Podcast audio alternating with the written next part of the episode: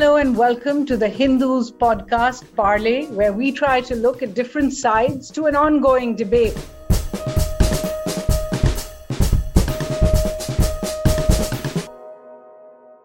And this week we are discussing the war in Ukraine, but with a focus on how India US ties could be impacted by what's going on there. With me, Lisa Curtis, Senior Fellow and Director of the Indo Pacific Security Program at the Center for a New American Security. Previously, Lisa served in the uh, US White House as a Senior Director at the National Security Council. Also joining us is Syed Akbaruddin. He was India's permanent representative to the United Nations and is now the dean of the Kautilya School of Public Policy. Of course, Ambassador Akbaruddin seen quite frequently on television when he was the spokesperson at the MEA. Thank you so much for joining us. It's a delight to be here. All right. Thank you very much for asking. I, I'd, I'd like to start um, by asking what the perception of India's position has been. We've seen a fairly strong uh, statement made by the External Affairs Minister Jaishankar, uh, speaking in Parliament and saying that India's position is very simply one looking for peace and a return to dialogue and diplomacy. Um, but if I could start with you and ask you, Lisa, how do you see India's position? How does the US see India's position on Russia's actions on the Ukraine war? Is it neutral? Well, I think there there is um, a slight difference between sort of the the American public view, which is one of uh, frustration and confusion and uh, lack of appreciation for for India's position. I think, uh, you know, personally, being somebody who has followed the U.S. India relationship for 25 years, I've been personally disappointed uh, by India's uh, lack of condemnation of Russia and really uh, seeming sort of lack of appreciation for uh, the US uh, deep security interest in Europe and the um, the uh, you know um, really uh, horrific uh, war that Russia is imposing on the Ukrainians. That said, I would say that the Biden administration has really taken the long view uh, of India. And of course, the Biden administration places um, high value on the strategic partnership with India, uh, views New Delhi as playing really a central role in its Indo Pacific strategy and its approach to China. And I think that what we've seen is the Biden administration has really shown tremendous forbearance toward India's uh, disappointing response on Russia's invasion of Ukraine. So I think there's a bit of nuance uh, where you see a lot of frustration coming from US congressional members. We saw Congressman Joe Wilson's recent comments about you know how it's gruesome that um, India would be taking such a divergent position on Russia's invasion of Ukraine from the United States, but then a much more um, uh, patient approach, I would say, from the Biden administration. Um, and and so we see this sort of dichotomy. But I wonder how long um, the the sort of forbearance and patience from the Biden administration can last. Um, unless we see uh, some kind of shift in India's position, which perhaps we're starting to see with the um, uh, you know, recent reports of civilian casualties. Um, you know, we have seen that the Indian foreign minister uh, has condemned the civilian casualties, which is really a welcome change in in India's position. But how far uh, India will adjust its position, um, it's still you know we we just don't know. Right. Um, Akbar, if I may, uh, do you think India has kept a neutral position, a balanced position, uh, a position that uh, that really does uh, try to balance its interests as well as its uh, relationships? Um, yes, so Hasni, um, I would term India's position as evolving. Um, if you look at where we began and where we are today, we've um, traversed a fairly long path. And uh, that path each of those uh, elements um, that have come out are clearly uh, indicative of the trajectory of India's sympathies. So, if you look at the first couple of statements that India made, there was not even a reference to international law or to um, violation of territorial integrity and sovereignty.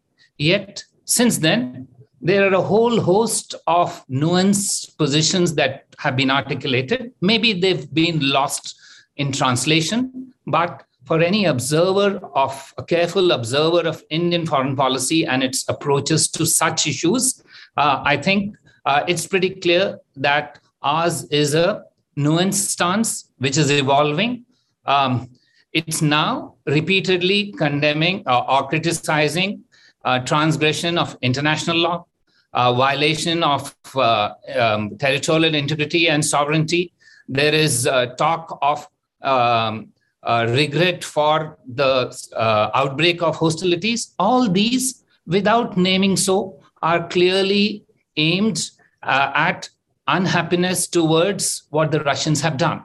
Um, the most recent statement, actually, if you look, not only does it condemn um, uh, civilian killings, but for the first time in recent memory, India has supported a internationally independent inquiry. Now, this usually a very high, high bar for this sort of a statement by uh, or reference by India. I don't recollect easily. Uh, there may have been a few instances, but I don't recollect easily of such a response. Um, so, if I were to look at it in granular detail, I would say uh, the trajectory is pretty clear, um, the direction is pretty clear, and the nuance keeps on uh, uh, adding.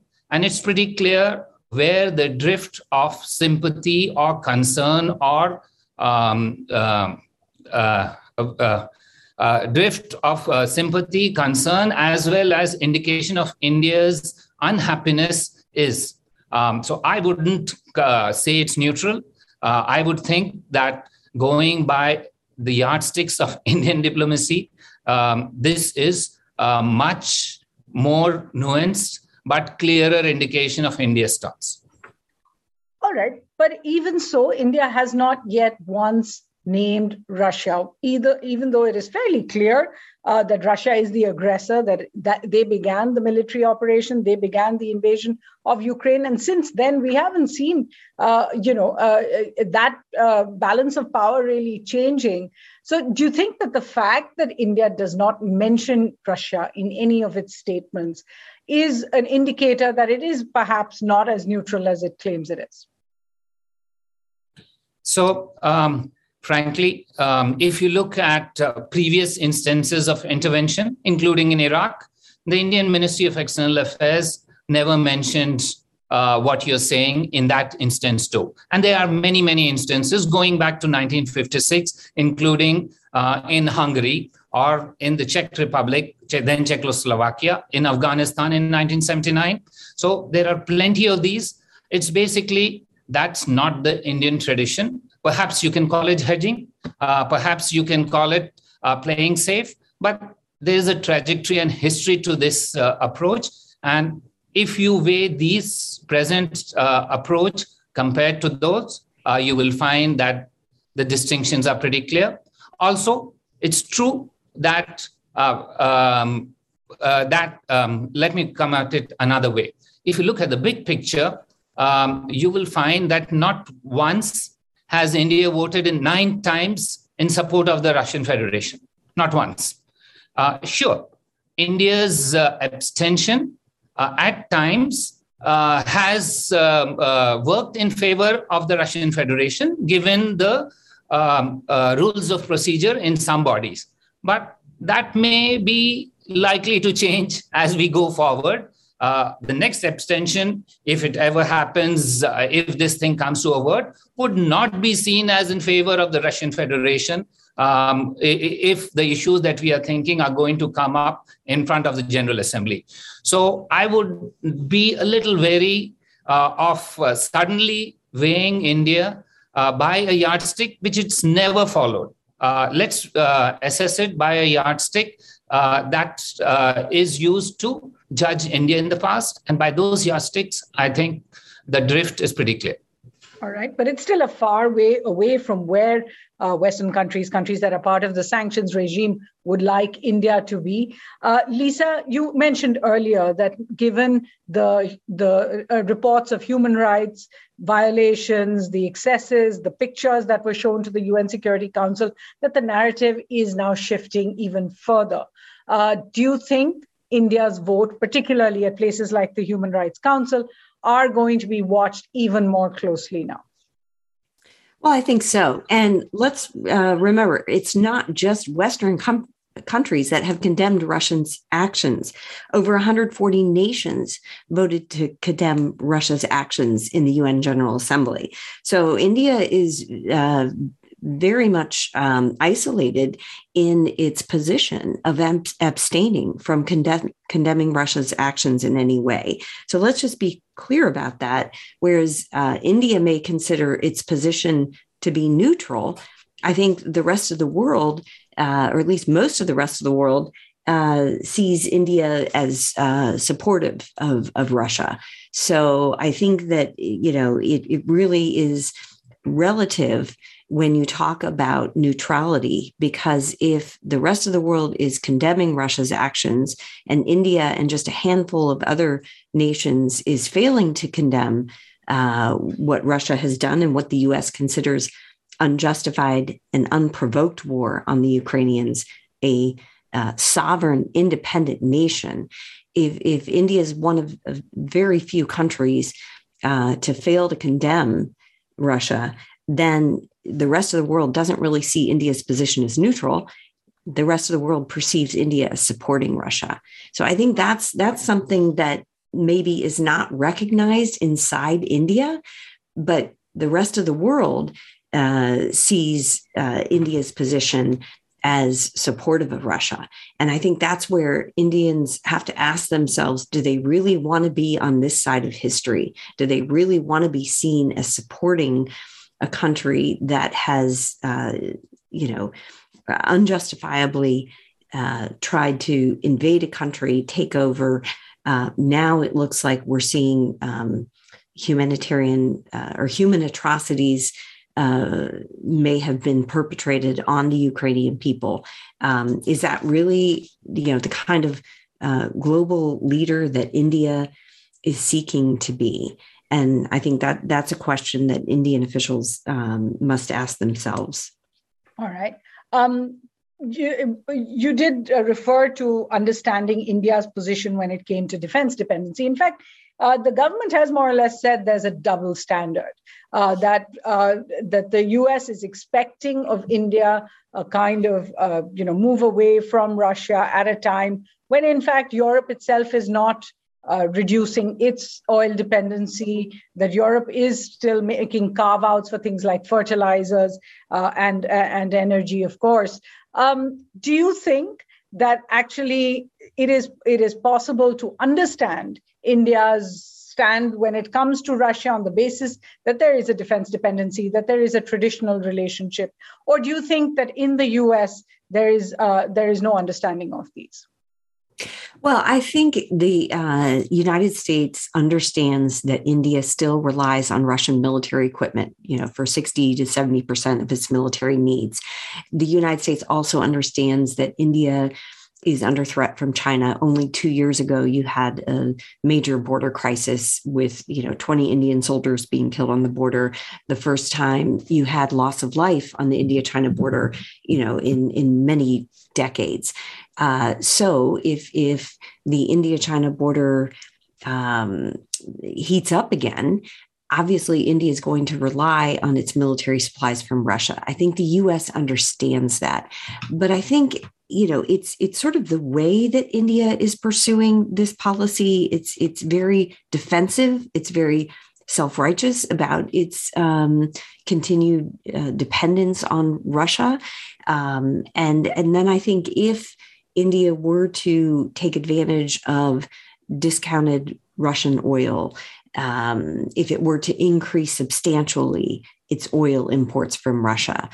I think it, it, that would be difficult for uh, U.S. officials to to understand. Um, so I think you know, whereas uh, the United States understands the military dependence on Russia and that it will take time to reduce that dependence on Russian military equipment. Uh, what would not be understood is if India takes advantage of the situation to sort of um, you know prop up the Russian economy at a time when the rest of the world is trying to isolate Russia uh, and you know make sure that the sanctions are effective. If India is seen as trying to skirt those sanctions, then yes, I think there there would be a, a lot of frustration with with India. All right. Akbar, I'd like your take on it from the Indian point of view. Is there an understanding of what is clearly a gathering US frustration that despite you know so many years of better relations between India and the US, that we're not on the same page on this, uh, and that in fact uh, the US sees India as working to undo the uh, the kind of actions it has taken when it comes to sanctions, its five pronged uh, approach towards degrading and isolating the Russian economy. That if India is to do more engagement with Russia at this time, that it would actually be, as I said, undoing what the U.S. and its allies and its partners across the world are doing. Um, so, Suhasini, I, I, take the point that um, there is a desire and a um, uh, hope that uh, given the ties that we have today, um, there could be greater uh, congruence in our interests. Um, um and that's a fair uh, point to uh, look at. Having said that, uh, we also notice the way some of these, you call it sanctions, but the right diplomatic terminology for them is unilateral co- uh, economic coercive measures. Um, these have sanctity in US laws. They also have sanctity in EU laws. Uh, but uh, from a perspective of international law, um, they do not have a legal backup. Uh, but leaving that aside, um, uh, these are um, uh, measures which were promulgated between the US and the EU, about 30 plus countries in the world, after consultations, after carving out uh, what exceptions they would like uh, because it uh, adversely affects their economy. So, economic requirements were a fairly uh, serious input in those consultations. So, you don't have um, sanctions or measures against uranium exp- uh, imported by the US. You don't have uh, measures against oil uh, imported by Europe um, or um, uh, gas um, uh, uh, imported by Europe because it's understandable that this would give their economy a shock. Now, you counterpose that with what has been the level of co- uh, coordination, consultation with India and its economic needs. Let's not forget, India is still a developing country with huge economic needs. Uh, energy shocks uh, are, uh, we're still just on the verge of coming out of the COVID uh, related uh, economic shock. And here comes another one um, uh, petrol prices have increased by leaps and bounds. Um, food prices are increasing. Energy prices have gone up compared to last year by the UN Secretary General's uh, uh, statement yesterday. Um, in a year's time, doubled. So, uh, absorption of these shocks uh, by a developing country's economy um, is a much difficult, much more difficult task than absorption of these by even well-to-do uh, European economies. Yet carve-outs have been provided.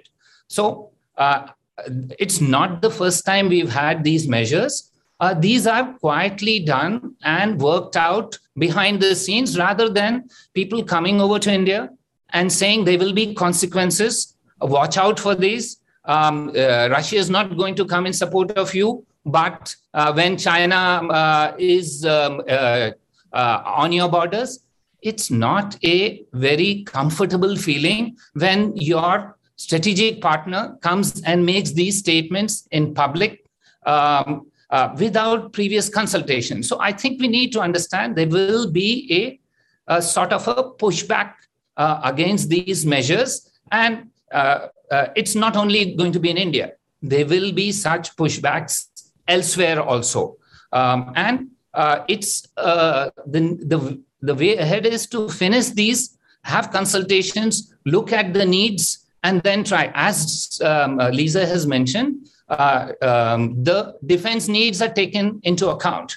Uh, but uh, uh, countries like ours also require some element of understanding about our economic needs. Frankly, um, as was mentioned recently, that the amount of oil that India imports from the Russian Federation is very small. Uh, this can easily be worked out because it's worked out in previous cases with Venezuela, uh, with Iran, uh, where the consumption perhaps in India was larger, except that this time the prices have gone up much more than were in those cases. So uh, there will be a um, uh, government will be under pressure to push back when it sees that carve outs are being provided for others um, uh, and concern for uh, India's economic needs are not at the same level. So we just need to be more considerate. Uh, it requires a little bit more of nimble diplomacy to try and address these things, and these are addressable issues. All right, interesting. And, and given the difference in positions, I'm sure both of you, as former diplomats, uh, don't envy the task ahead of the external affairs minister and the defense minister uh, and their counterparts in Washington when they meet for the two plus two in Washington, D.C. next week. Uh, so I do want to ask you, Lisa, do you think that India's position on Russia and on the Ukraine war could impact India US ties? What do you really expect from a, a meeting like the 2 plus 2 then? Uh, yes, I, I, I, want to comment on that. But first, I'd like to ask the question if the US had done nothing when Russia uh, invaded Ukraine, a sovereign uh, country, and had is not, had not imposed sanctions. And russia sort of got away with just taking over a country just because it, it had more military might. Uh, what do you think that would have done with china's calculations and you know its ability to maybe do something aggressive with taiwan or to uh, create another border crisis uh, with with India? I think that's the question that I would like to ask the Indian people. That um, you know there is a connection here. If uh, you know nobody stands up for territorial sovereignty of other countries, then you're simply going to have a, a world where might is right. And then what does that mean for India's relationship with China. And, okay. and I'll, I'll and, quickly toss that uh, to Akbar. Uh, do you think India is in fact encouraging countries like China to to violate the international rules-based order even more when it fails to condemn Russia? No, I don't think so, uh, because uh, I think it's not India's case that what Russia has done is right. Um, on the sanctions part two, it's not India's case that um, they are uh, a certain element of requirement to be responsive. Uh, those need to be um, uh, taken into account. And that's not India's case at all. What is India's case is uh, that um, uh, what we term as uh, collateral impact or unconsequent or unforeseen damage to other countries like India. And all we are asking is be mindful of that um, because when countries do it unilaterally, it does impact on other countries and we're just as strategic partners we, i think we have a right to request them to be more understanding of our uh, our needs than they've been. Um, and i don't think we're saying that nothing. So um, there's a nuance in that again which right. perhaps has been missed out and which perhaps we need to convey with greater clarity. Right um, Lisa, to come back to the question of do you think all of this, the, the difference in position, is going to impact India US ties in the long term as they discuss them at the 2 plus 2. There's also the talk about questions whether the CAATSA sanctions, which earlier New Delhi had certainly uh, expected and Washington had hinted there would be a waiver for, uh, may not happen at this time. Uh, how do you see the upcoming meeting? Well, I think it is an opportunity for the two countries to further discuss their differences over Russia and elaborate on the bilateral agenda in terms of you know progress that's been made, uh, new initiatives. So in in some ways, even though behind closed doors they'll have an opportunity uh, to have deep discussions about uh, Russia. Uh, and the way forward, I think the the public element will focus on other areas of cooperation so that we can see all of the uh, the things that the two countries are doing together, for example, in the Indo-Pacific. So I think it's it's well timed. Um, I'm glad it's moving forward despite the differences over Russia, because there really is a, a major comprehensive partnership between the two countries um, that is still important to both countries. And so this uh, two plus two will be an opportunity uh, to spotlight those areas of convergence and cooperation. Um, and I think the tenor of those talks will be a good indicator of the overall direction of the strategic partnership. And it will tell us whether the, the strains of the sharply divergent views over Russia um, are uh, going to have a long term impact on the partnership. Um, and with regard to, to CAATSA sanctions, um, it, it is uh, a difficult time to talk about waiving sanctions on India for its purchase of the Russian S 400. Whereas those discussions were moving forward before February 24th, I think now the the uh, there's been a suspension of that discussion, um, and there's there's simply been no decision. And I think the administration probably rightly understands that uh, perhaps this is not a, a, good time to try to you know seek that waiver that uh, there may be some congressional pushback uh, because of India's position on Russia's invasion of Ukraine. Um, so yeah, I think you know we've yet to see where where that issue comes out, but I think if India can demonstrate that it is uh, it understands the importance of reducing its uh, military dependency on Russia. That will be important, um, you know, for India's own interest. A Russia that is going to face these crushing sanctions will not be a dependable partner for India. Uh, this is just a fact that I think uh, Indian officials will have to to start absorbing. February twenty fourth changed everything. It, it uh, has changed. It's been a tectonic shift in the geopolitical uh, developments in the world. And I think that India has been slow to realize this. Um, but you know, hopefully, we'll we'll see uh, some adjustments in in India's strategy. Um, even if it doesn't happen overnight, I think if there's just some hints that India recognizes uh, the change situation with regard to Russia, um, that will be helpful for the bilateral relationship between the US and India. Right. Akbar, from the Indian point of view, obviously, as you pointed out, uh, the deputy NSA's comments on there being consequences or the idea uh, that India could face some kind of punitive action at all uh, is going to generate its own uh, very large backlash. And we've already seen some of that over the last week. How do you see the upcoming two plus two? Do you think, in fact, the differences in position over this uh, Ukraine situation are going to impact India US ties in the long term?